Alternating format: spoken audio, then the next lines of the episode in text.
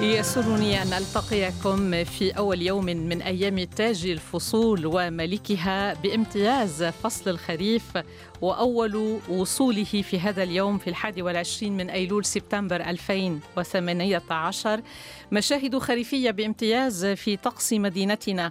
ورق أيلول مونريال الأصفر والذهبي والأرجواني، افترشت الطرقات وسقطت أمطار غزيرة منذ هذا الصباح. أعاد الله الخريف عليكم وأنتم تتمتعون بموفور الصحة والفرح والسلام.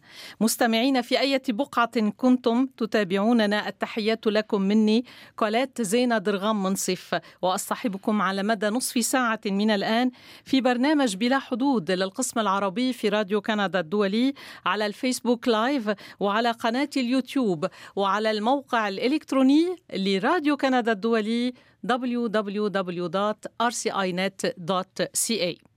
يرافقني في برنامج اليوم في غرفة القيادة الزميلة شانتال سانسوفار والزميل بيير دوتيل، التحيات لكما.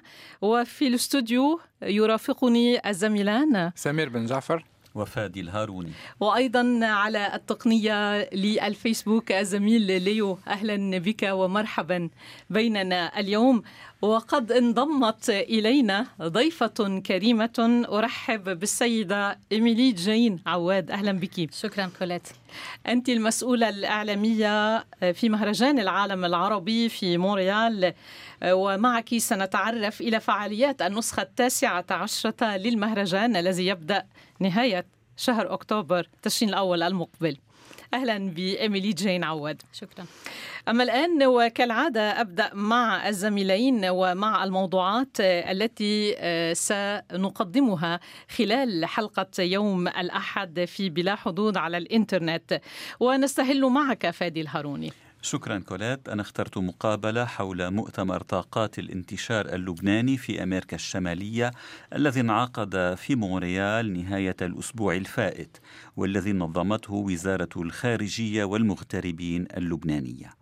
ويهدف مؤتمر الطاقة الاغترابية أسوة بنسخه السابقة إلى تعزيز الروابط بين لبنان ولبنانيي الانتشار، وانعقد هذه السنة تحت عنوان نبض الجيل الجديد. وحضر المؤتمر حشد كبير من الكنديين والأمريكيين من ذوي الأصول اللبنانية، إضافة إلى وزراء ونواب كنديين بعضهم من أصل لبناني. تناولت التوصيات التي خرج بها المؤتمر مع الإعلامية وسيدة الأعمال الكندية اللبنانية ليليان الحلو، التي حضرت هذا المؤتمر الأخير ونسخات سابقة منه. سيدة ليليان الحلو، تحياتي. شكرا وتحياتي لك أستاذ فادي، وشكرا على استضافتك. العفو، كل الشكر لك. سيدة ليليان، أنت كندية لبنانية تعملين في مجال الإعلام وأيضا في مجال الأعمال، وحضرت في اليومين الماضيين مؤتمر الطاقة الاغترابية الإقليمية الثالث لأمريكا الشمالية Lebanese Diaspora Energy North America الذي نظمته وزارة الخارجية والمغتربين اللبنانية في قصر المؤتمرات في مونريال. وزير الخارجية والمغتربين اللبناني جبران باسيل حضر المؤتمر شخصيا، وقال في واحدة من الكلمات التي ألقاها إن المؤتمر أصبح النواة للوبي لبناني يعبر عن عالمية لبنان ويؤكد أن حدوده هي العالم. ويهدف المؤتمر أسوة بنسخه السابقة حسب موقعه إلى تعزيز الروابط بين لبنان ولبنانيي الانتشار من خلال تشجيعهم على زيارة الوطن الأم أو وطن الآباء والأجداد والاستثمار فيه.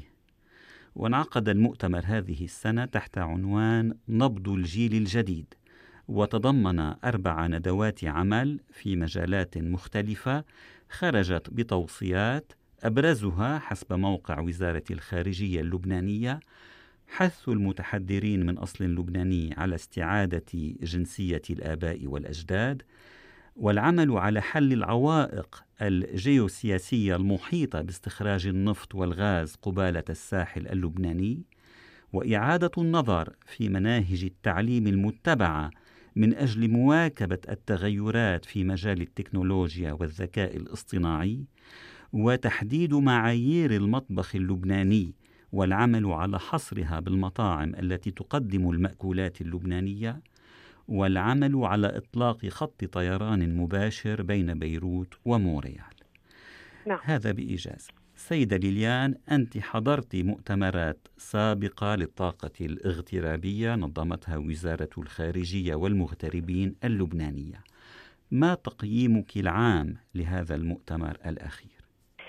قبل أن أتطرق إلى التقييم لابد هنا من الإشارة إلى بالإضافة إلى الأربع توصيات التي ذكرتها، موضوع الهاكاثون اللي هو كان على هامش المؤتمر، اللي هو عبارة عن، وبعتقد أنه هذا ما ميز هالمؤتمر عن باقي المؤتمرات، اللي هو مشاركة أكثر من 70 شاب وشابة من أصول لبنانية بأمريكا الشمالية في بلورة الأفكار والإبداعات والمشاركة في مختلف الميادين.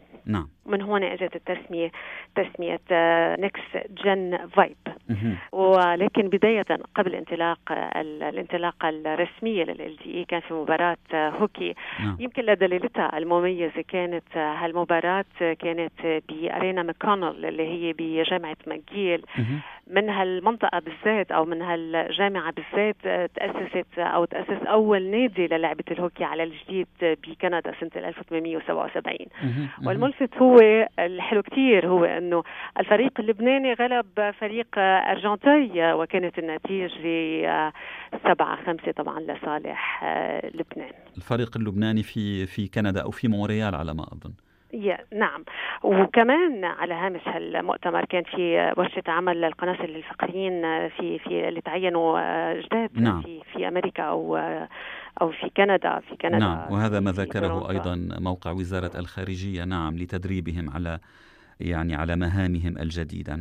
طبعا سيدي هذه المشاركة الرابعة اللي بمؤتمرات الطاقة الاغترابية، إن في الوطن أو في المهجر، وبالطبع المرة في وطننا الثاني كندا وبالأحرى بلابيل بروفانس بكيبك. الجدير بذكر أنه حجم المشاركة دائما بإزدياد، وهذه المرة بالتحديد كان لافتا حضور الشباب والشابات من الجيل الجديد. وهالمشاركة لهالشباب بمسابقات الإبداع اللي هي أضفت رونق جديد على هذا المؤتمر.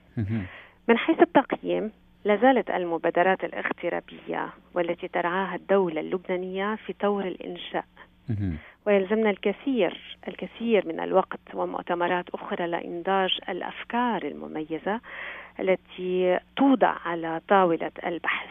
فمثلا المشاركين الجدد لأول مرة لا يعرفون عن توصيات المؤتمرات السابقة، ماذا تحقق منها، ماذا أخفق، ما هي التحديات، ما هي المعوقات التي ساهمت في هذه الإخفاقات.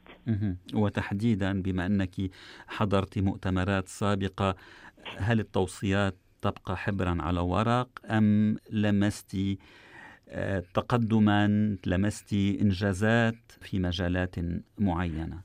لقد قلت لك سيد فادي أنه المشاركون الجدد لا يعرفون ماذا يعني أنت تعرف أنه عندما في أي مجال في أي شركة تدعو إلى اجتماع، يعني تتلو الدقائق، ماذا حصل، ماذا تبحثنا في الماضي، ماذا أنجزنا، وما هي المعوقات التي نحن بحاجة إلى هذا. طبعا هذا الموضوع ناقص في هذه المؤتمرات، يعني الحاضر الجديد لأول مرة في هيك مؤتمر لا يدري ما هي التوصيات التي كانت، ولكن أنت أنت على اطلاع على الأمر. هل التوصيات السابقة ظلت حبرا على ورق أم لمست تقدما ما في مجالات معينة؟ كما قلت لك، لازلنا في طور الإنشاء ويلزمنا الكثير من الوقت المؤتمرات الأخرى لإنتاج الأفكار ولا من أجل لمس نتائج ملموسة حقيقة في هذا الموضوع. في هذا المؤتمر صدرت توصيات عامة ومقتضبة كما ذكرت في 4 أبواب، لا يمكن في المؤتمرات المقبلة قياس نجاحها. نحن نريد أن نعطي وصف إيجابي يمكن أن يستفيد منه المؤتمرون والمنظمون على حد سواء. بالطبع النجاح الأكبر في هذا المؤتمر كما في سابقاته هو التواصل بين أكبر عدد من المغتربين اللبنانيين المهتمين بالشأن العام وبالاغتراب اللبناني. وكيف تقيمين تفاعل الحضور؟ كيف تقيمين التجاوب إن كان هناك من تجاوب، الحماس إن كان هناك من حماسة ما؟ ما الذي شعرت به؟ هو حضور، يعني هذه المشاركة الرابعة لي بالتأكيد. دائما هنالك الأمل أن يكون في نتائج جيدة، أن يكون تواصل أكثر. طبعا الأمل موجود، ولكن هل لمست بعدنا؟ أعتقد أستاذ فادي بعدنا في البدايات. خليني أقول لك في البدايات. هلا الملفت في هذا المؤتمر بهالمحاضرات الأربعة على الأقل كوني امرأة هو الحضور النسائي الخجول. يعني علما أن النساء يشكلن أكثر من 30% من المبادرات الخلاقة والمراكز الإدارية التي عرف الرجال بريادتها المطلقة في القرن السابق. يعني قل وجود النساء في البانلز، يعني بتحس الحضور كان خجولا جدا. هل الحضور النسائي كان أقوى في المؤتمرات السابقة أم أن هذا يعني ثابتة في هذه المؤتمرات؟ يعني لا، بعتقد أنه الحضور الماضي كان شوي أكثر للنساء. هل مرة في موريال وجدت أن هناك حضور خجول نسائي؟ لا أدري ما هو السبب. ما هو السبب؟ هذا ما كنت سأسألك عنه. لا أدري.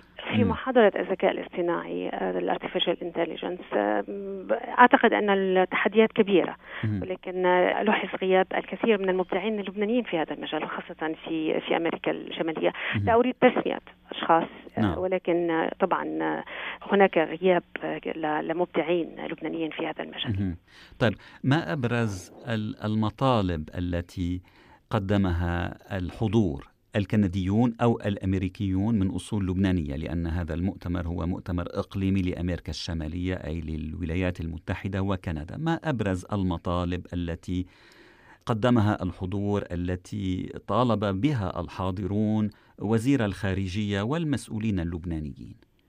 يعني من الملفت أنه دائما لا ينقص اللبنانيين الحماسة إلى العودة إلى لبنان، ولكن دائما في الخوف من الظروف الأمنية، الخوف من الفساد المستجري، الخوف من عدم تأمين الخدمات الأساسية. يعني في بلد انتهت في الحرب الأهلية لازلنا عم نحكي على الكهرباء وعن النفايات، عن الخدمات الأساسية. يعني لم نسمع في أي دولة من دول العالم أن النفايات مسيسة إلا في لبنان مثلا. فهذه هي الهواجس حقيقة للمغترب اللبناني. وطبعا عدم تشكيل حكومة لحد اليوم هذا وضع علامة استفهام كبيرة للمغترب اللبناني، إذ أن المغترب اللبناني يحس بشلل شبه عام في المؤسسات الحكومية. طبعا ولكن ربما يجب الإشارة إلى أنه هذه السنة كانت الأولى التي يشارك فيها لبنانيو الانتشار في الانتخابات، في انتخابات في بلدهم الأم أو في وطن الآباء والأجداد. يعني لنقل على الأقل حملة الجنسية اللبنانية تمكنوا هذه السنة في عدد كبير من دول الانتشار من المشاركة في الانتخابات التشريعية الأخيرة، ولكن للأسف إلى حد الآن لم تتشكل بعد الحكومة المنبثقة عن تلك الانتخابات. طبعا هلا الوجع الأكبر أستاذ فادي هو أنه كما قلت لك في مسابقات الهاكاثون، لأنه كان في حضور لافت للشباب حقيقة، وهذا جدا وهذا مشجع أكيد. اللافت في مسابقات الإبداع كانوا شبابا قد أصدروا تطبيقا للفالي باركين لدرء الفساد في هذا القطاع. تخيل هذا القطاع في لبنان. نعم تخيل أن هذا الفساد المستشري من أسفل الهرم إلى أعلاه. يعني من الفالي باركينج إلى النفايات إلى وطلع، يعني من أسفل الهرم إلى أعلاه. هذا الفساد حقيقة قد يثني بعض المغتربين، وأتأمل أنه قد يدفع ببعضهم الآخر لأن يكونوا جزءا من الحل في مكافحة الفساد. إن شاء الله خير. سيدة ليليان الحلو، شكرا جزيلا لهذا الحديث ولهذه الإضاءات. شكرا. ولكن قبل أن نختم هذا اللقاء لابد أن أتقدم بالشكر لسعادة سفير لبنان لدى كندا الأستاذ فادي زيادة الذي كانت له البصمة الأكبر في نجاح المؤتمر، إن من حيث التنظيم أو مشاركة الجيل الجديد وفكرة مسابقة الإبداع، علما أنه كان رائدا في هذا المجال عبر إطلاقة مؤسسة لبنيز تيك هاب التي تجمع المؤسسات الصغيرة بين لبنان وكندا. السيدة ليليان الحلو، مجددا شكرا جزيلا لهذا الحديث. شكرا أستاذ فادي. العفو. شكرا لك فادي الهاروني. ومن أخبار الجالية اللبنانية في كندا ينقلنا الزميل سمير بن جعفر إلى أخبار الجالية التونسية في مقاطعة نيو برانزويك. إلى أخبار الجالية التونسية وعموما أخبار الجالية العربية، إذ موضوعي كان حول هذه الجالية في منطقة نيو برانزويك في مقاطعة نيو برانزويك عشية الانتخابات التي ستجري يوم الاثنين القادم. وصل أول عربي إلى كندا في العام 1879 وحط الرحال في هذه المقاطعة في نيو برانزويك الواقع على المحيط الأطلسي في الشرق الكندي. وفي العام 1999 وصل إليها محمد علي محلة ابن 18 سنة آتيا من تونس طالبا للعلم في جامعة مونكتون، واستطاع منذ وصوله أن يشق طريقه ويندمج في مجتمعه الجديد، وهو الآن صاحب مطعمين، مطعم الزيتونة الزرقاء واحد في مونكتون والثاني في دياب المجاورة. وفي بداية العام الجاري تم تعيينه من طرف الحكومة الكندية في لجنة تحضير الألعاب الفرنكوفونية التي ستحتضنها مدينتي مونكتون والدياب في سنة 2021. إضافة إلى ذلك استطاع محمد علي محلة أن يخصص حيزا من وقته لتدريب الأطفال على رياضة كرة القدم. وقد حاولته ودار حديثنا حول الجالية العربية التي يبلغ عدد أفرادها 5000 فرد في المقاطعة، وسألته عن الانتخابات التي ستجري وعن مكانة الجالية العربية فيها. ويمكن متابعة الحوار على موقعنا rcinet.ca. مرحبا بكم أستاذ محمد علي. مرحبا بك. مرحبا. شكرا على الاستضافة أخي سمير. أستاذ محمد علي، كم هو عدد أفراد الجالية العربية في مقاطعة نيو برانزويك؟ والله العدد أظن أنه يقرب 1500 مواطن عربي من تتعدد الجنسيات. العدد تغير كثير جدا مع قدوم اللاجئين السوريين سنة 2016، والعدد كان قبل كان في 700 و 600 شخص، والآن في مونكتون أصبح فيه 1500 شخص. نعم، هذه في مدينة مونكتون مدينة مونكتون. نيو برانزويك يتحدث على 5000 شخص. وهذا الكم من المواطنين من أصول عربية، هل عندهم تجمع، هل عندهم جمعيات، هل عندهم أماكن يلتقون فيها؟ لا، المشكل هو أكثر الجمعيات هم الجمعيات الإسلامية مع الدينية، يعني دينية. نعم، وينقص الكثير من التجمعات الاجتماعية والثقافية، والوجود العربي خاصة شبه منعدم في الساحات العامة وكل المجالات الثقافية، وهذا شيء محزن وأليم، لأنه هذا بيضر كثير خاصة بالشباب والأطفال اللي ولدوا من الجيل الثاني. نعم. فليس لهم ساحات وأماكن من أجل التعرف أكثر على التاريخ العربي وعلى الثقافة والهوية العربية. أستاذ محمد، واللغة، وخاصة اللغة. أستاذ محمد، أنا حينما كنت أحضر للقائي معك يعني وجدت أنك في حوالي سنة أو سنتين كان عندكم مشروع لمركز ثقافي في نيو برانزويك في مونكتون. إلى أين وصل هذا المشروع، أو هل والله المركز فكرة كانت طموحة كثير، وكان الهدف منها هو تعريف الثقافة العربية وخاصة تعليم اللغة العربية ونشرها خاصة للأطفال العرب أو الغير والناس الغير عرب. ولكن من المؤسف أنه العرب لم يلتفوا كثيرا حول المركز، وصارت فيه كثير من الصراعات داخلية، وخاصة بين الناس المتدينين الذين رأوا في المركز يمكن خطر على الجمعيات الإسلامية المتشددة. نعم.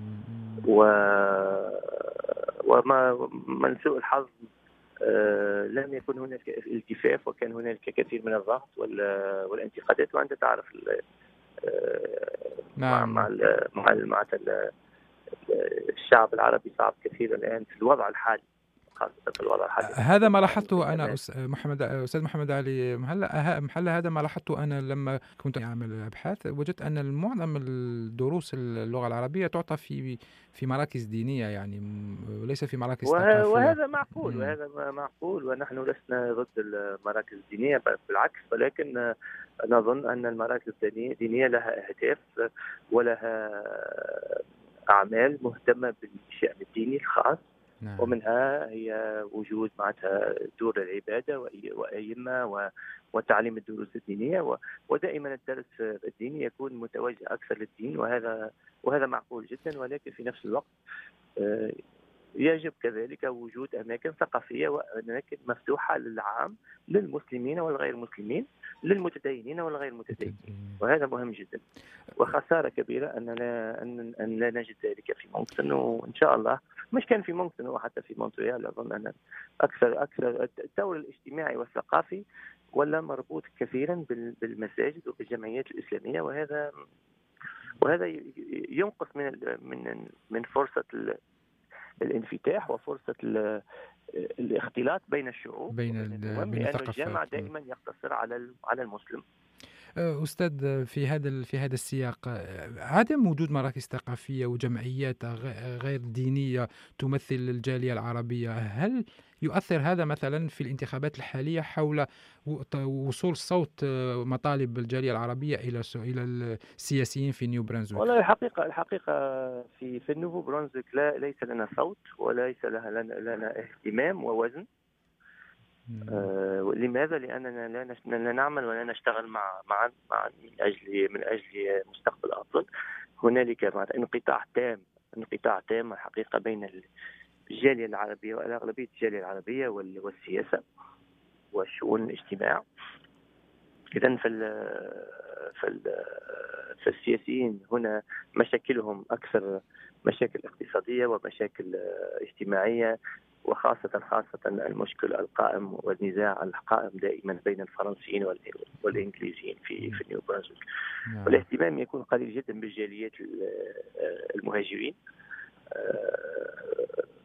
لأنه ليس لها وزن سياسي. مؤسف جدا، ولكن تبقى دائما الانتخابات اليوم من أهم النقاط هي الهجرة، وهي كيفية وجود حلول لجلب أكثر عدد ممكن من المهاجرين إلى نيو برونزويك، لأنه فيها كثير نقص في التعداد السكني وخاصة في الشباب، ومشاكل كبيرة في الجامعات، نقص من الطلبة، نقص كبير في الطلبة، مشاكل كبيرة في المدارس، هناك كثير من المدارس على أبواب الإقفال، ولذلك فهم يفكرون كثيرا في المهاجرين وكيفية جلبهم، ولكن بعد ذلك لا يفكرون في كيفية الإدماج والمشاكل الاجتماعية والثقافية، لأنه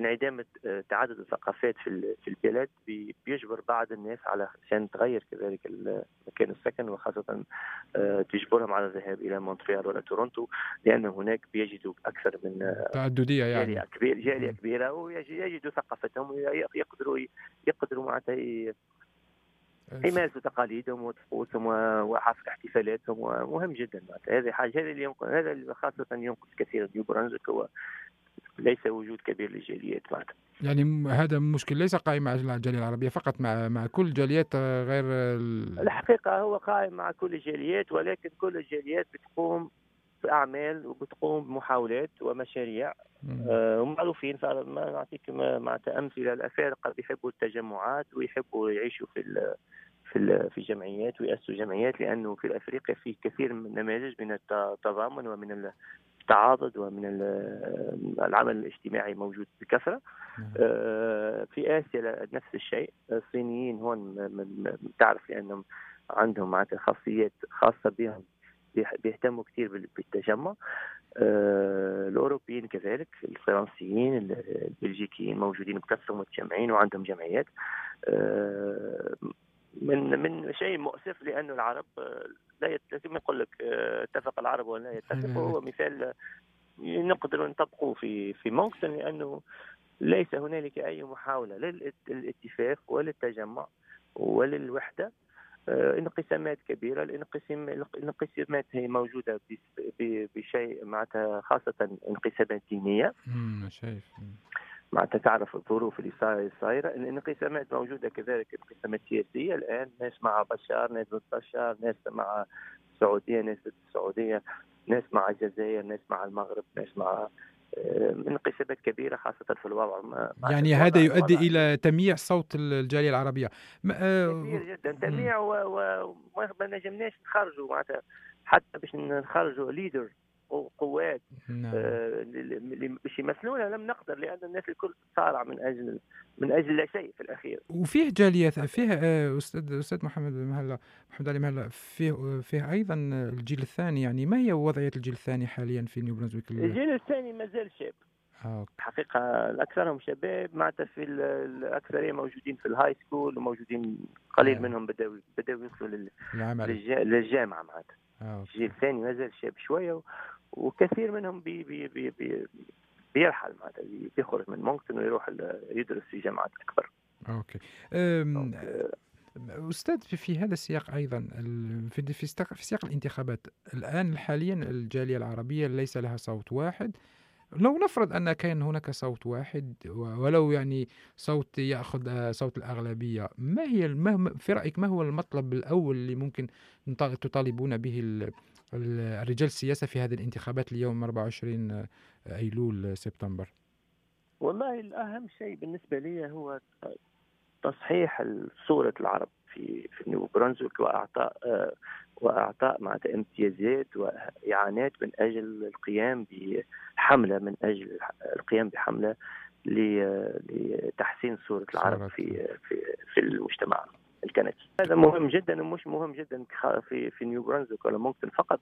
أنا أظن الكندا والحكومة الكندية من واجبها القيام بأعمال وبمحاولات ومساعدة الجالية العربية من أجل تحسين الصورة العربي في المجتمع. أظن أن مثلا أنت كعضو في لجنة تحضير ألعاب الفرنكوفونية العام 2021، حصولك على جائزة أحسن مقاولة غرفة مونكتون، هذه أمور تساعد على تحسين صورة العربي في المجتمع في مونكتون. والله حقيقة احنا عندنا كما قلت لك، أنا من 1999 جيت لمونكتون وشفت الصورة قبل 11 سبتمبر وبعدها، وشفت الصورة بعد الحرب على العراق، وشفت الصورة بدأت وقت الثورات العربية، والصورة خاصة بعد داعش وبعد الإرهاب وكل. ونقول لك اللي معناتها من أول ما وصلت حاولت نعطي صورة طيبة، وحاولت دائما نحسن ونوريه صورة حقيقية. نعم. صورة طيب، مش كذبة هي ولا ماركتينج، نعطيه الصورة الحقيقية للناس. ونحن معناتها، وكنت نذكر كنت طالب، كنت نظمت مظاهرات ومسيرات كبيرة ضد الحرب في العراق، ونظمت مسيرات ضد الاضطهاد وضد الاحتلال الإسرائيلي في فلسطين، ولقينا دعم كبير، وأسسنا جمعية كانت اسمها أكادي فلسطين، جمعية من أجل الإعانة ومن أجل التعريف بالقضية الفلسطينية في مونكتون. والحقيقة معناتها وجدت كثير من الدعم، والناس معجبة بالأشياء هذه، والناس تشجع. ولكن يجب، المشكل اليوم هنالك فراغ، ليس هنالك أي عمل من أجل هذه الغاية، ليس هنالك أي عمل من أجل تحسين صورة العرب، من أجل تحسين صورة المسلمين، ليس هنالك أي عمل من أجل معناتها الإدماج، ليس هنالك أي عمل من أجل التقاء الحضارات معناتها ما بين العرب والناس الآخرين، ليس هنالك معناتها أي شيء. وهذا محزن. العربي لا يشارك كثير في جمعيات العرب اليوم. مشكله الوحيد وهو العمل وجني المال والعائلة، وهذا مشكل، لأنه العرب في عزلة، العربي في عزلة، وشيء محزن، لأنه عنا طاقة كبيرة، وعنا حضارة كبيرة وتاريخ وبوتنشل كبير نقدر نوفوه من أجل خلق مجتمع أفضل، مجتمع متعدد، ومجتمع فيه ثقافات وفيه حضارات وفيه وجود عدة لغات. شكرا. هذا هو الوضع الحالي. الآن أريد أن أتحدث معك حول مشاركتك في لجنة تحضير ألعاب الفرنكوفونية في 2021. كيف كان دخولكم في هذه اللجنة؟ والله تلقيت دعوة من أعضاء الألعاب الفرنكفونية المدير والإداريين وطلبوا مني هل أنا في استعداد للدخول، لأنهم كانوا يريدون شخص من ذوي أصول مختلفة يعني تعددية مختلفة يعني. نعم، وقبلت الفكرة وكان وأرسلوا الطلب إلى الحكومة الكندية والمنظمين السنال اللي هو مجلس الشيوخ اللي هو دعم مطلب دعوتي مجلس الإدارة تبع الألعاب الفرنكفونية. اوكي، وهي انا الحاجة الحقيقة اللي انا معناتها مندمج كثير هون وعندي كثير اعمال في المجال الاجتماعي والثقافي وخاصة الرياضي، لاني كذلك ممرن للشباب في كرة القدم أظن. نعم، بمرن الأطفال من سنة 8 حتى 12 سنة، إذا عندي كثير في المجال الرياضي كمان، ولهذا أظن اللي وجدوا فيه الشروط اللي كانوا يريدونها. يعني أنت عندك تكفيك 24 ساعة في اليوم أستاذ محمد مهلا؟ والله تكفي، وساعات نتسلف ساعات من اليوم والآخر. شكرا. لا والله الحقيقة مش ما فيش كتير معناتها، عندي وقت كافي والحمد لله. الشغل عندي ناس الشغل معناتها بيشتغلوا مليح وبيخليوني يعطوني فرصة من أجل أن أمارس أشياء أخرى، وهذا مهم كذلك لأي إنسان، لأي صاحب مؤسسة. مهم اللي أنت تقوم بأشياء أخرى في المجتمع وبيرجع إيجابي كذلك. ليش الكذب معناتها؟ الإنسان يكون صريح. الشيء هذا اللي بنعمله ما نعملوش فقط للناس، نعمل نفسي، لأنه الصورة لما تكون حسنة على الشخص تعطي صورة حسنة كذلك على المطعم، ولا تعطي صورة حسنة على العمل الذي يقوم به. وهذا مهم، وهذه هي الحياة الإنسانية معناتها، أخذ وأعطاء. نعم. والكندا هي مجتمع تعددي ومجتمع يشجع كثيرا وجدا جدا معناتها. أنا دائما نقول لهم الفولونتير، العمل التطوعي يعني. التطوع مجتمع مبني على التطوع وعلى الجمعيات والمؤسسات، ودائما نتكلم مع أولاد الجالية معناتها العربية، نقول لهم يجب أن تتطوعوا، يجب أن تشاركوا في الأعمال، في اللجنات، في الجمعيات الاجتماعية والثقافية والرياضية، مهم جدا. وبهذه الطريقة تقدر معناتها نقدر باش نوصل الصوت تبعنا ونوصل الفكرة ونعطي نوع طابع خاص من كل هذه الأعمال، لأنه وجود جاليات الكل في جمعيات يخلي الأشياء متعددة والرؤى مختلفة جدا. شكرا أستاذ محمد علي محلة، وأنت مواطن من أصول تونسية تسكن بنيو برنزويك بمقاطعة نيو برنزويك، وأنت ناشط ثقافي ورجل أعمال ناجح. نتمنى لكم كل التوفيق في المستقبل. شكرا أخي سمير، شكرا على الدعوة، وإن شاء الله نحب نحيي كل المستمعين ونحيي كل الجاليات العربية، وإن شاء الله الفترة الجاية تكون فترة سلام وازدهار وديمقراطية للشعوب العربية. هذا ما نتمناه، وخاصة الشباب العربي اللي عايز تغيير وعايز رؤى وأمل جديد إن شاء الله. شكرا لكم. شكرا، مع السلامة. علما أن الانتخابات العامة في حكومة مقاطعة نيو برانزويك تبدأ يوم الاثنين، يوم الاقتراع، والاثنين في الأول، الاثنين الذي يلي هذا الاثنين، الانتخابات العامة في مقاطعة كيبك. شكرا لك سمير. من لبنان إلى تونس إلى فلسطين، فأنا أحملكم في برنامج يوم الأحد إلى موسم حصاد الزيتون في بلدان الشرق الأوسط والمغرب العربي الذي يبدأ هذه الأيام، ونذهب تحديدا إلى الأراضي الفلسطينية والاحتفالات الفريدة والمتميزة لقطاف الزيتون، وكيف تتحول احتفالات مواسم الزيتون إلى عرس حقيقي فتلبس الفلاحات الفلسطينيات عباءاتها المطرزة بالغرسة الفلسطينية ويشبك الرجال أيديهم على الدبكة والأغنية الفولكلورية. كل هذه المشاهد جمعتها الفنانة التشكيلية الكندية الفلسطينية نجاة التاجي الخيري في معرضها الأخير الذي افتتحته يوم الجمعة الماضي في متحف الأساتذة والحرفيين في كيبيك في مدينة سان لوران شمال مونريال. وعنونت التاجي معرضها التراث الفلسطيني جدير بالحفاوة. منحوتات، صور، تحف فنية تظهر التراث الفلسطيني جمعتها الفنانة التشكيلية لتظهر لزائر معرضها غنى التراث والحضارة الفلسطينية. أما عن اللوحات التي وقعتها ريشتها فهي تكرس غصن الزيتون في فلسطين والغرزة أي التطريز الفلاحي الفلسطيني، وهي تستخدم الخزف والبورسلان لتخلد رمزين من رموز بلدها الأم الذي أصلا لم تولد ولا عاشت فيه، ولكنها استطاعت أن تجسده أفضل تجسيد بإبداعها الفني وبحسها المرهف وبعشقها لأرض أهلها وأجدادها.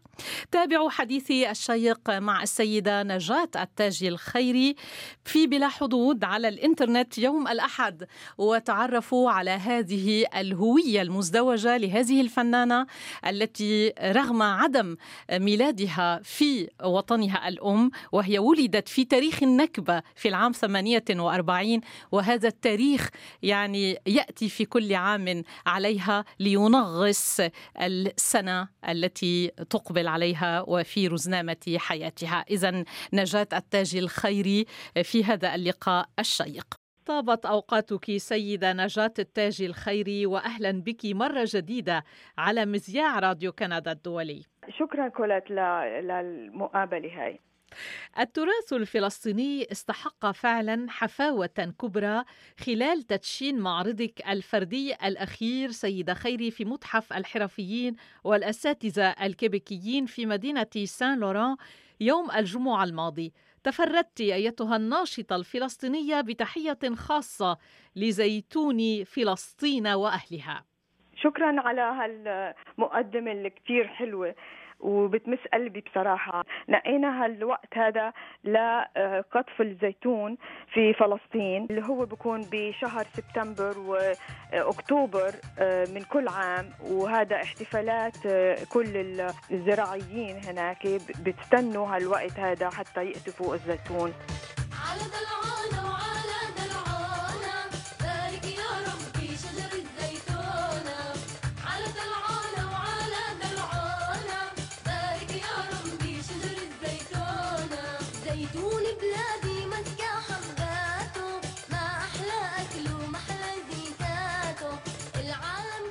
موسم الزيتون نفسه هو الحياة الفلسطينية. الناس اللي في القرى الفلسطينية بيزرعوا الزيتون وبيعيشوا من هذا الزراعة، هاي مهمة كتير إلهم. طبعا بيعملوا منه الزيت، بيعملوا منه الصابون، بيبيعوا وبعدين بيطبخوا فيه، من جميع الأشياء بيستعملوها في الزيتون. والشجر هذا طبعا عزيز على حياة الفلسطينية وبعيش يعني آلاف السنين. من شان هيك هم كتير بهتم أنا كمان لأنه يكون زراعة هاي تكون مهمة في الأراضي الفلسطينية اللي بتطلع عيشتهم يعني وبتعملهم كل حياتهم كلها. فطبعا هذا الزيتون مهم بيحتفلوا فيه. زيتون هذا بيعملوا منه المونة، طبعا بيحضروا الزيت وبيحضروا الصابون، وبعدين حتى بيستعملوه كانوا بالزمانات يضبوا فيه، بيعملوا شعلة منه. الخشب طبعا بيستعملوه للحرف، بيعملوه بيحفروه بيبيعوه للسياح اللي بيجوا. كتير حلو الخشب تبعه قاسي، وكتير يعني بيستعملوه لأشياء كتير. طبعا كمان الشجر الزيتون بيكون مأوى من الشمس، بنزل تحت ظل شيت الشجرة. كمان هذا بيكون مهم للمزارع لما يكون بده يقعد يأكل مثلا الأكل تبعه وقت الراحة. فكتير الشجر الزيتون مهم للزراعيين الفلسطينيين. طيب، كيف لك نجاة التاجي الخيري أن تستحضري صورة لم تسجلها الذاكرة، وأقصد صورة موسم حصاد الزيتون في بلدك الأم، سيما وأنك لم تعيشيها بل سمعت وقرأت عنها لأنك ولدت ونشأت وترعرعت في القاهرة في مصر؟ مظبوط. كتير إحنا صور اللي بنشوفها لبلادنا طبعا بتأثر فينا كتير وطبعا بنشوف حقول الزيتون كلياتها قدامنا. يعني بحس الواحد انه هو فيها في الحقل هذا. فبرسم حتى القرويات باكوابهم اللي بتجنن وتطريز اليدوي اللي بيعملوه، فبرسمه كله، بتخيل المزارعين والمزارعات كلياتهم بهذا اليوم الحصاد اللي هم بيحتفلوا فيه وبيلبسوا احلى زي لهم عشان يحتفلوا بالنتيجة اللي طالما انتظروها كل السنة على اساس زراعة الزيتون هذا. هل يحز في قلبك في كل مرة يقولون لك فيها بأن عمرك من عمر النكبة؟ إذن أيوة. أنت مولودة في العام 48 نجاة التاجي خيري، يعني عادة نستذكر خيرا في ذكرى ميلادنا، ولكن معك أنت الاستذكار ينغص عليك الحياة. مزبوط. سنة 48 كتير بتأثر علي، خصوصا أنه مولودي أنا بهذه السنة، وكيف بلادي راحت من بهذه السنة، فهذا كمان أثر كتير علي، إني شدني أكتر إني أعرف عنها وأسير بدي أوري إنه يعني أفرجي العالم إنه فلسطين موجودة، شايفة؟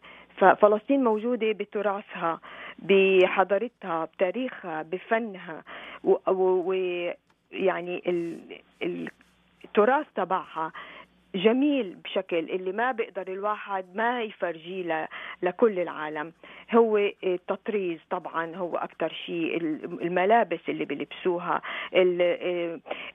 يعني فلسطين عايشة بتراثها، عايشة بقصصها، بشعرائها، بكتابها، بالحرفيين، بالزراعيين، كل هدول طبعا بده الواحد يسلط الضوء عليهم على أساس إنه هاي بلد حي موجود بالمنطقة اللي هي فيها في فلسطين في الشرق الأوسط، وبذات الوقت موجودة وكان اسمها فلسطين وحيتم اسمها فلسطين. سيدة فلسطين، سيدة الغرزة أي التطريز الفلاحي الفلسطيني، سيدة النضال باللون والإبداع الفني، ألقاب كتبت في وصفك سيدة نجاة التاجي الخيري.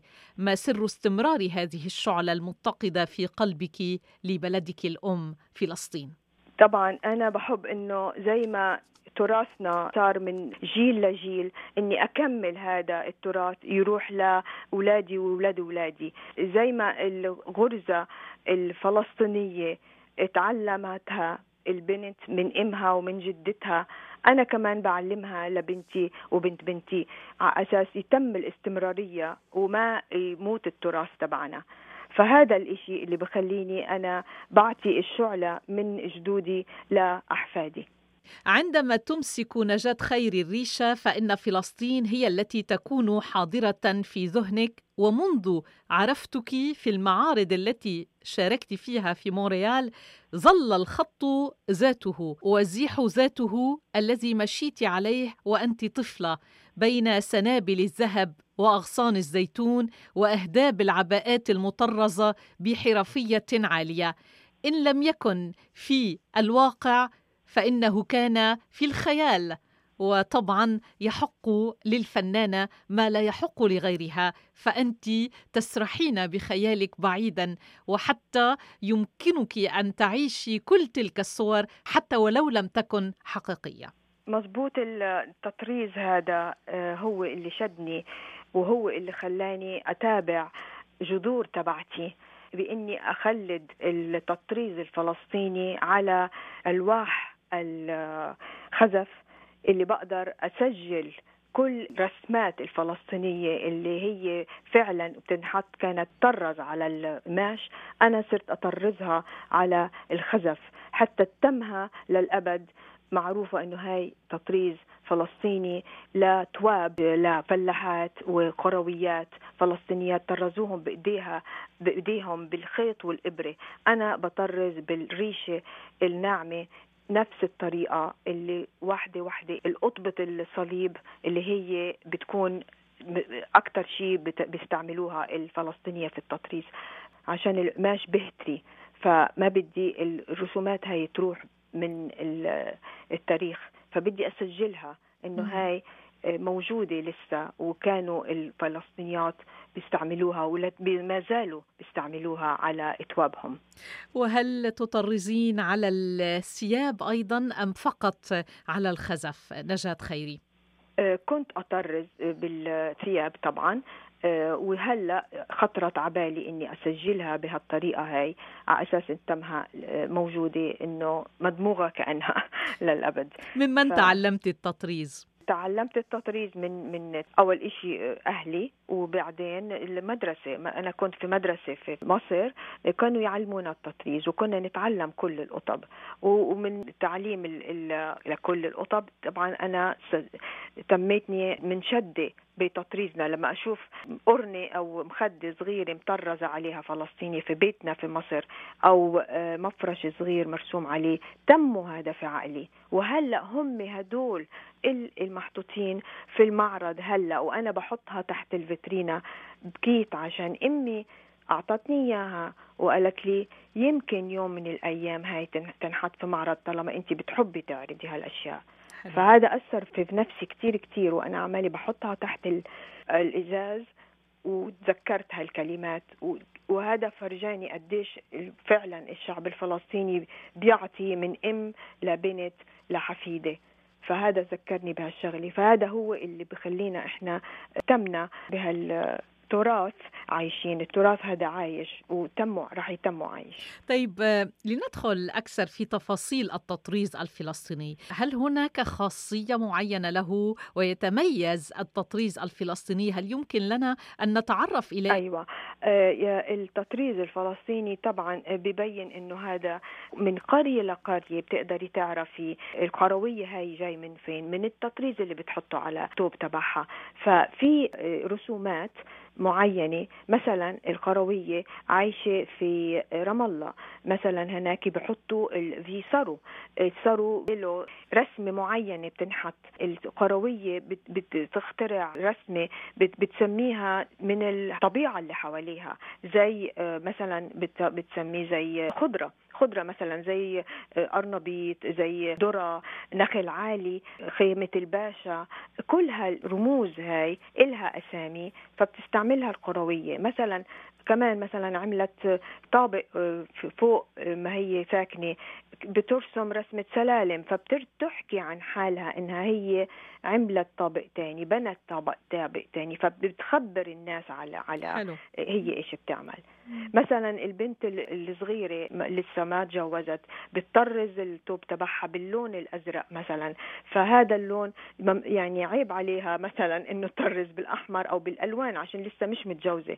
بس لما تكون حاضرة للجواز بتحط رمز صغير على توبها بالألوان إنها حاضرة إنها تتجوز، إنه ممكن حدا يجي يطلبها. ففي يعني رسالة بتنعطى من كل توب، وبتنعرف القروية هي من جاي من فين، زي بيت جالة، بيت دجن، رام الله، بيت جبرين، الخليل.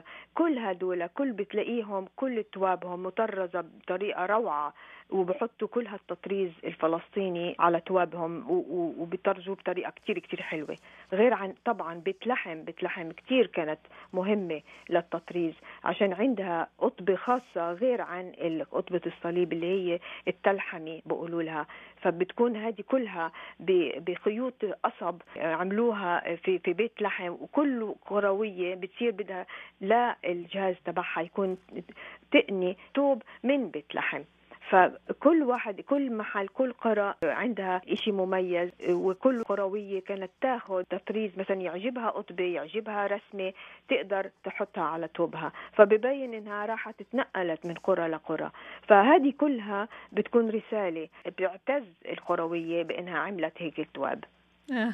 جميل، جميل جدا كل هذه المعلومات عن الغرزة الفلسطينية. سيدة نجاة التاجي، مزيدا من التألق وتخليد التراث الفلسطيني في كل نبض فني نتمناه لك سيدة نجاة التاجي الخيري، وشكرا لك على هذا الحديث وعلى كل هذه المعلومات الشيقة. شكرا لك كوليت، شكرا كتير على هالمقابلة هاي وأنا ممنونا. ومن فلسطين إلى جبل طارق في الأندلس، وأغنيات على ضفاف جبل طارق عنوان النسخة القادمة لمهرجان العالم العربي في مونريال إيميلي جين عواد. مطلع الأسبوع تطلعوننا على في مؤتمر صحفي طبعا على فعاليات النسخة 19 لمهرجانكم، والذي يبدأ في 26 من تشرين الأول أكتوبر لغاية 11 من تشرين الثاني نوفمبر. مزبوط، نحن يعني هذا الثلاثة 25 من بنعلن مهرجان الكامل. أكيد نحن أعلنا كم حفل من المهرجان من كم جمعة، بس الإعلان اللي يعني التوتال تبع المهرجان رح يكون نهار الثلاثة. رح نعطيكم شوية مقتطفات هيك أفان بريمير هلا سكوب عن كم شغلة رح تصير بالمهرجان. ما بدنا نعلن كل شيء تيكون كمان في سوربريز الثلاثة، بس إنه رح نحكي شوي عن كم حفلة رح تصير. سيكون مستمعو راديو كندا الدولي الأولى اليوم في مصبوط. التعرف إلى هذه الأنشطة مع ضيفتنا الكريمة. بداية نتحدث عن الشراكة بينكم وبين مهرجان ثقافي في مدينة تورونتو في مقاطعة أونتاريو، وأقصد مهرجان الموسيقى والفنون العربية. للعام الثاني على التوالي هناك تعاون مشترك وهناك حفلات مشتركة. أخبرينا أكثر عن هذه المبادرة. مزبوط، نحن بلشنا هذيك السنة تعاون مع المهرجان يلي خلق هذيك السنة بتورونتو، وكان عنا حفلات متشاركة، يعني يجوا فنانين لهون ويروحوا على تورونتو. صار في تعاون بالبرمجة تبع المهرجان هالسنة كمان. هالسنة عنا لينا شاماميان يلي هي جاي لهون وكمان على تورونتو.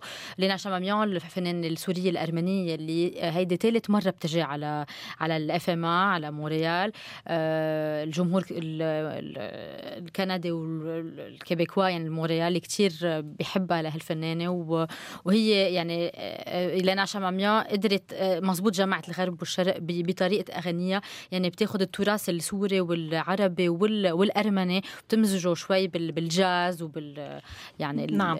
في الصالة الخامسة 5e صالة لينا شاماميان في 4 نوفمبر. نعم، هناك حفلة تحية لفنانة الجزائر ولبنان طبعا تقدم فنانة من لبنان رنين الشعار وفنانة من الجزائر على مسرح واحد، نادى الريحان. نعم، إذن أكثر عن هذه الحفلة. هذه الحفلة اسمها وردة لاغوز دي موند، يعني وردة العوالم.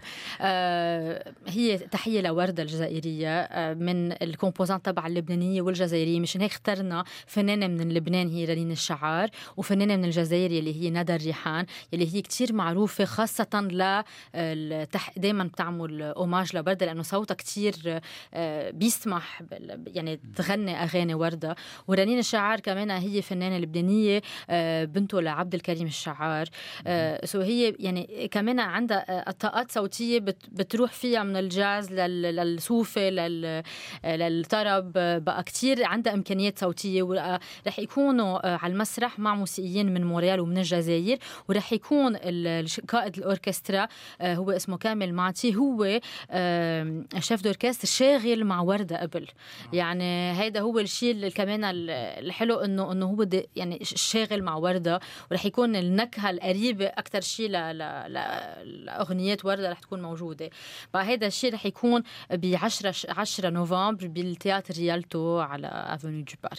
ونحن سنكون على ضفاف جبل طارق بحق في هذه الليلة للسلطنة، سنسلطن كما يتحدث المهرجان. يعني الفكرة أطلقها طبعا جوزيف نخلي مدير ومؤسس المهرجان، نوجه له التحية، فدائما يفاجئنا بالأسماء الرنانة لمهرجانه في كل عام، وهناك دوما العنوان اللافت الذي يتحدث عما يحمله المهاجر وفي الوقت ذاته عما يقدمه في مجتمعه الكندي، وكيف ينظر المتلقي الكندي وكيف يتفاعل مع هذه الحضارة والثقافة العربية.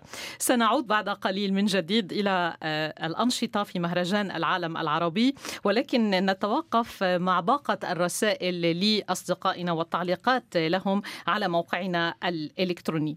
عدة رسائل وصلتنا هذا الأسبوع على الموقع الإلكتروني للقسم العربي لراديو كندا الدولي.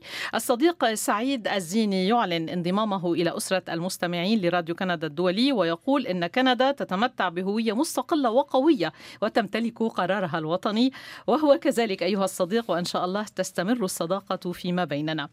الصديق إبراهيم عبد السلام، نرحب بك صديقا جديدا لإذاعتنا. شيخ المستمعين من الجزائر بن شهرة علي، كلماتك تثلج صدورنا دوما، ووفر محبتك غال على قلوبنا. نأمل في استمرار عشقك لهذا الأسير، ونأسف لأن الذي مضى قد مضى، ولا يمكن استرجاع الموجات القصيرة يا عاشق الإذاعات العالمية علي بن شهرة. حلو. الصديق عبد الغني يعلق على موضوع نشرته عن حاجة شركة لصناعة المعاطف، وهي مؤسسة كندا جوز العريقة الشهيرة في كندا. حاجة هذه المؤسسة إلى موظفين وعمال في مقاطعة مانيتوبا، إحدى مقاطعات البراري في وسط الغرب الكندي. ويقول هذا المستمع بأنه متمرس في التسويق ويريد عملا في الشركة. للأسف فالأمر ليس من صلاحيتنا. والرد ذاته لك أيها الصديق عاطف، الذي يقول بأنه خياط ماهر ويملك الخبرة أيضا. وأيضا الأصدقاء عماد جابري، محمد زريبي، القيس عبد اللطيف، وقيدي بو مسيس يسألون عن فرصة عمل في كندا جوز فرع مانيتوبا الذي افتتح مؤخرا.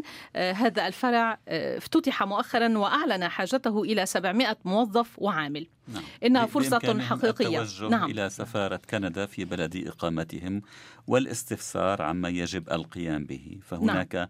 يعني إمكانية تقديم طلب هجرة. طبعا دراسة الطلب تأخذ وقتا، ولكن أيضا هناك إمكانية أن تبعث الشركة في حال كانت بحاجة إلى عمال من خارج كندا، أن تبعث وراءهم وتؤمن لهم العمل، وعندئذ هناك طريقة يعني لتمنحهم السلطات الكندية تأشيرة عامل. يعني نعم أولوية. تأشيرة عامل أجنبي متخصص في مجال ما. ولكن هذه كلها أمور يجب أن يعني يستفسروا عنها لدى سفارة كندا في بلد الإقامة. موضوعك نعم. كوليت عامل ضجة في الانترنت. تابعته يعني كان عامل ضجة وتعليقات. نعم افتتح جوستين ترودو يعني قطع الشريط الأحمر في هذه نعم. المؤسسة، أكبر مصنع لصناعة المعاطف لكندا جوز في مانيتوبا في الغرب الكندي، وكان في وينيبيغ في عاصمة المقاطعة لافتتاح هذا الفرع الجديد.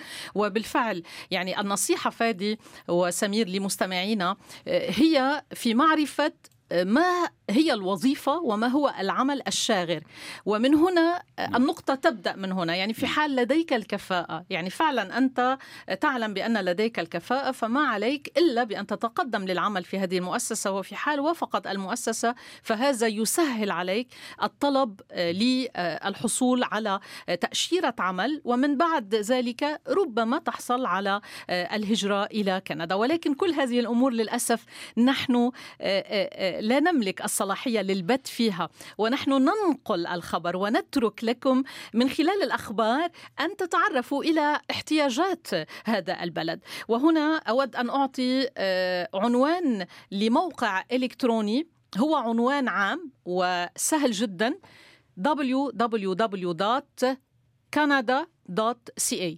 إذن فقط اكتبوا canada.ca، ومن خلال هذا الموقع تدخلون إلى موقع الهجرة. بإمكانكم الدخول إلى موقع الهجرة لاستقصاء المعلومات، وحتى لتقديم الطلبات، طلبات الهجرة، ولمعرفة كافة الشروط لذلك. إذن www.canada.ca.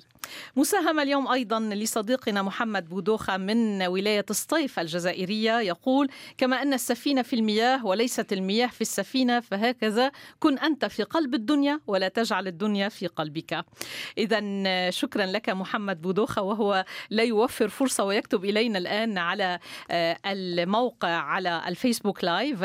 أيضا فاضل مسلم كتب الآن وهو من فانكوفر: أجمل تحية لكم ولإذاعتكم الجميلة. أيضا وأيضا حسن دندي: تحية طيبة إلى راديو كندا وإلى ضيوفكم الكرام من كردستان العراق. يعني تصوروا أن لدينا كل هؤلاء المستمعين عبر الفيسبوك لايف، عبر هذه التقنية الحديثة الجديدة، ويقول بن شهرة بأنه يريد العودة إلى الموجات القصيرة. تتذكر فادي بالطبع. وللأسف لقد تم تفكيك أعمدة الإرسال، ولم يعد بالإمكان العودة إلى الموجات، إلى البث بواسطة الموجات القصيرة وللأسف. للأسف نعم علي بن شهرة، علينا أن نتأقلم مع الجديد. كلنا يشتاق ويحن إلى تلك الأيام، ولكن الواقع هو واقع يفرض نفسه علينا.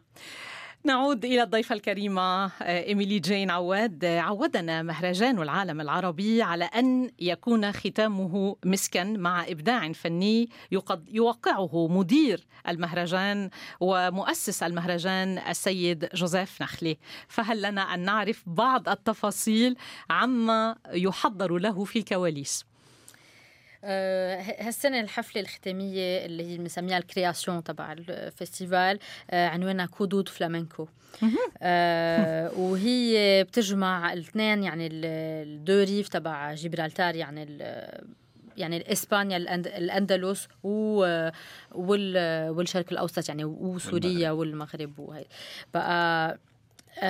رح يكون في فيوزيون بين الريبرتوار الكدود أكيد والطرب، والريبرتوار الفلامنكو، ورح يكون في أكيد مزيج بين الرقص، بين الموسيقى، من ميلة فرقة كارلوس بينيانا يلي هو جيتاريست من إسبانيا جاية، ومن ميلة تاني موسيقية من موريال، هي تحديدا فرقة أكتو إيكو بي مع ورح يكون رح يجي من سوريا الفنان أحمد أزرق يلي هو كان هديك السنة بالكرياسيون تبع الفستيفال حلب يلا للي، يلي أبدع، يعني كان الجمهور كتير حلب يلا للي كان اسم الحفلة الختامية، وفعلا حكت كل موريال مزبوط كان يعني شيء رائع. ورح يجي أحمد أزرق، ورح يجي كمان الفنان عبد الكريم حمدان يلي هو كتير شفناه آخر فترة،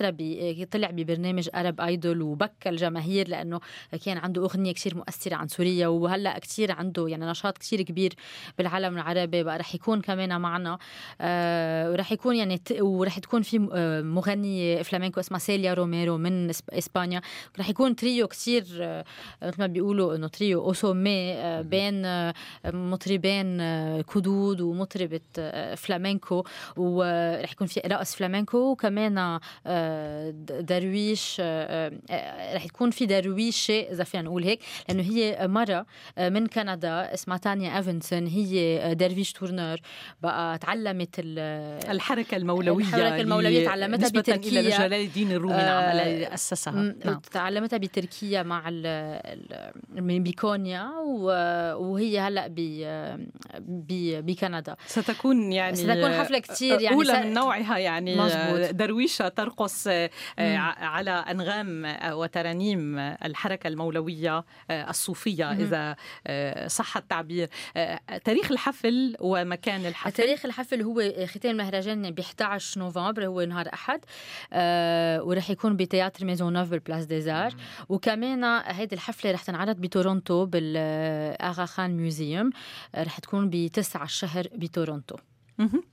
إذا هنا أتذكر الترانيم الجريجورية الصوفية المسيحية مع الصوفية الإسلامية، واتحاد الشان جريجوريان لجوقة من موريال في بدايات المهرجان، مزبوط. مع فرقة دراويش حلب، مزبوط. للحركة المولوية. وأتذكر جيدا أحمد أزرق كان أول من افتتح هذا الكرياسيون إذا شئتي، وفعلا الصوت شدني منذ تلك اللحظة. أتذكر عشرات السنوات إلى الوراء، 2003 نعم.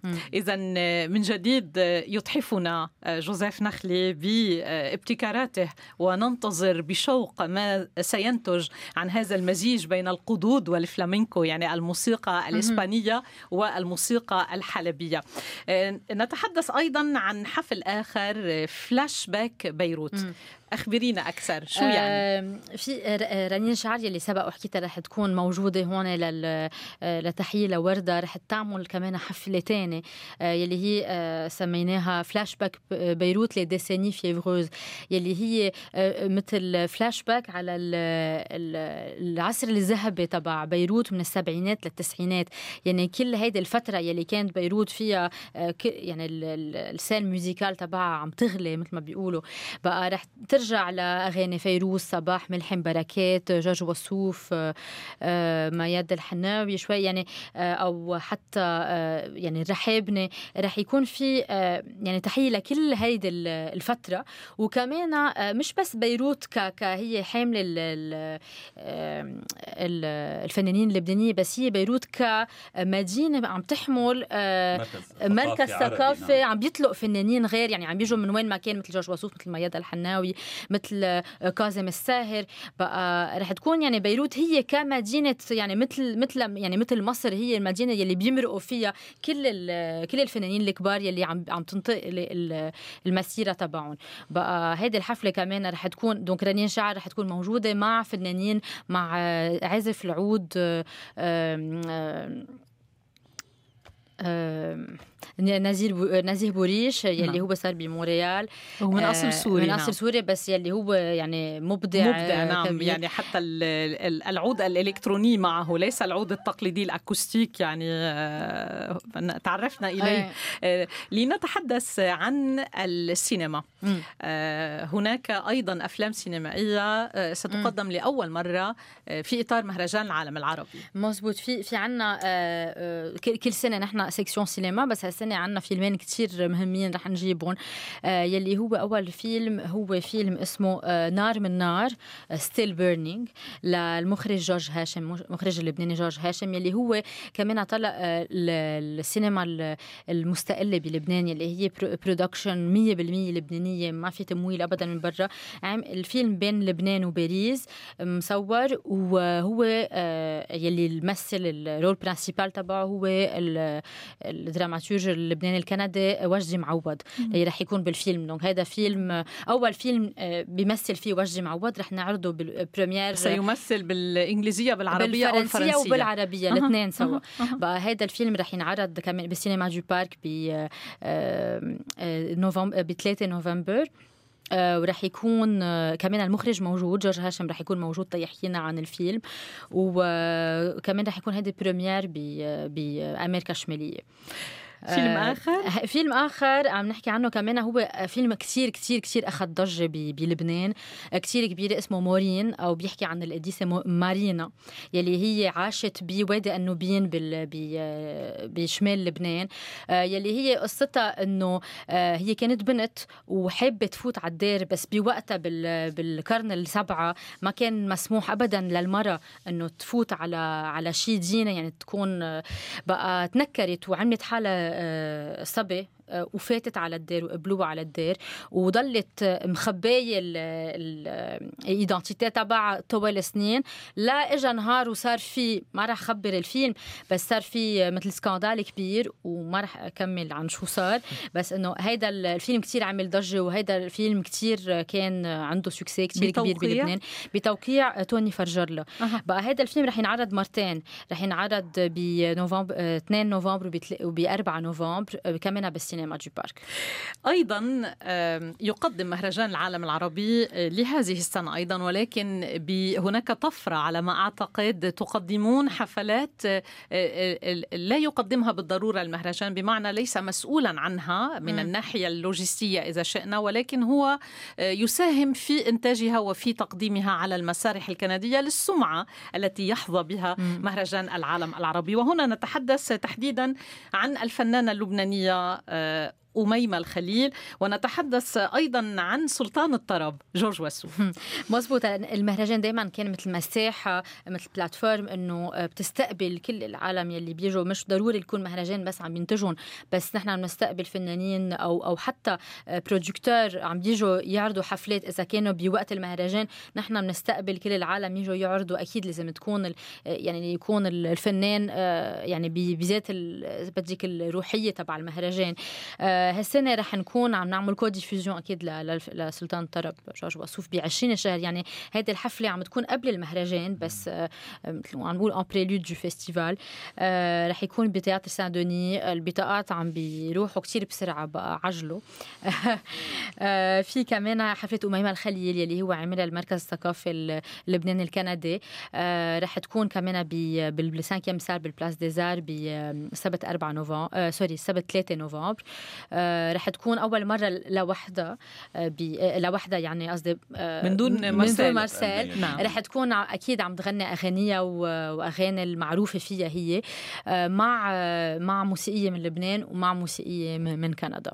اذا انشطه متعدده لكل الأذواق هذه السنة أيضا في النسخة 19 لمهرجان العالم العربي في مدينة مونريال.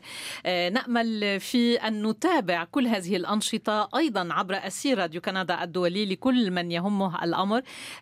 نعطي عنوان الموقع الإلكتروني للدخول والاطلاع على المزيد وتصفح الموقع إيميلي جين عواد. مزبوط هو يعني www.festivalarabe.com. فيستيفال أغاب بالآخر أو إي بالإنجليزي لأنه بالفرنساوي العنوان.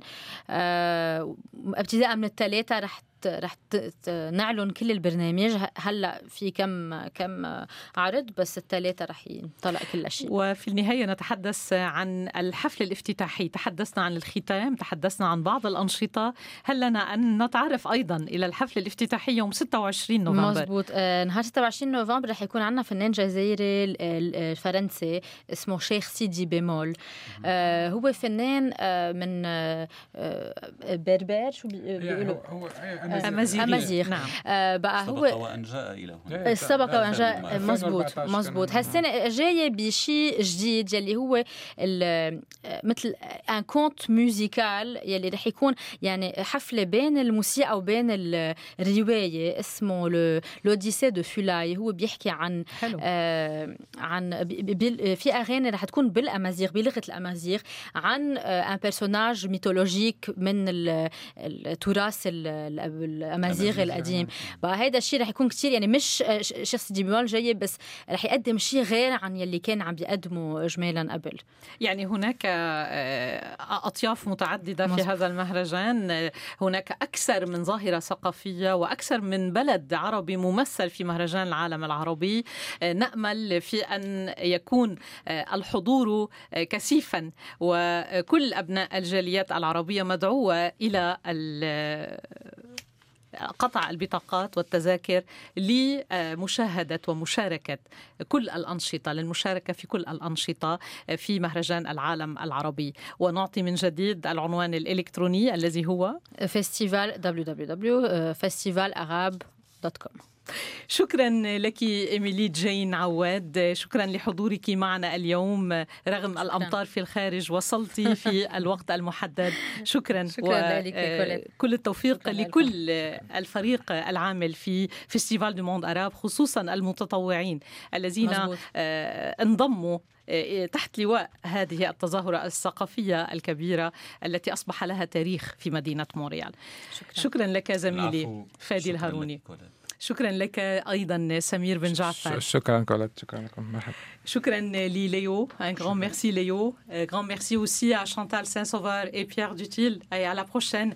أودعكم. الأسبوع المقبل تعود الزميلة مي أبو صعب من إجازتها السنوية، تعود لتلتقيكم في برنامج فيسبوك لايف بلا حدود في راديو كندا الدولي. وأنا أقول لكم إلى موعد آخر. كوليت درغام منصف تحييكم وإلى اللقاء.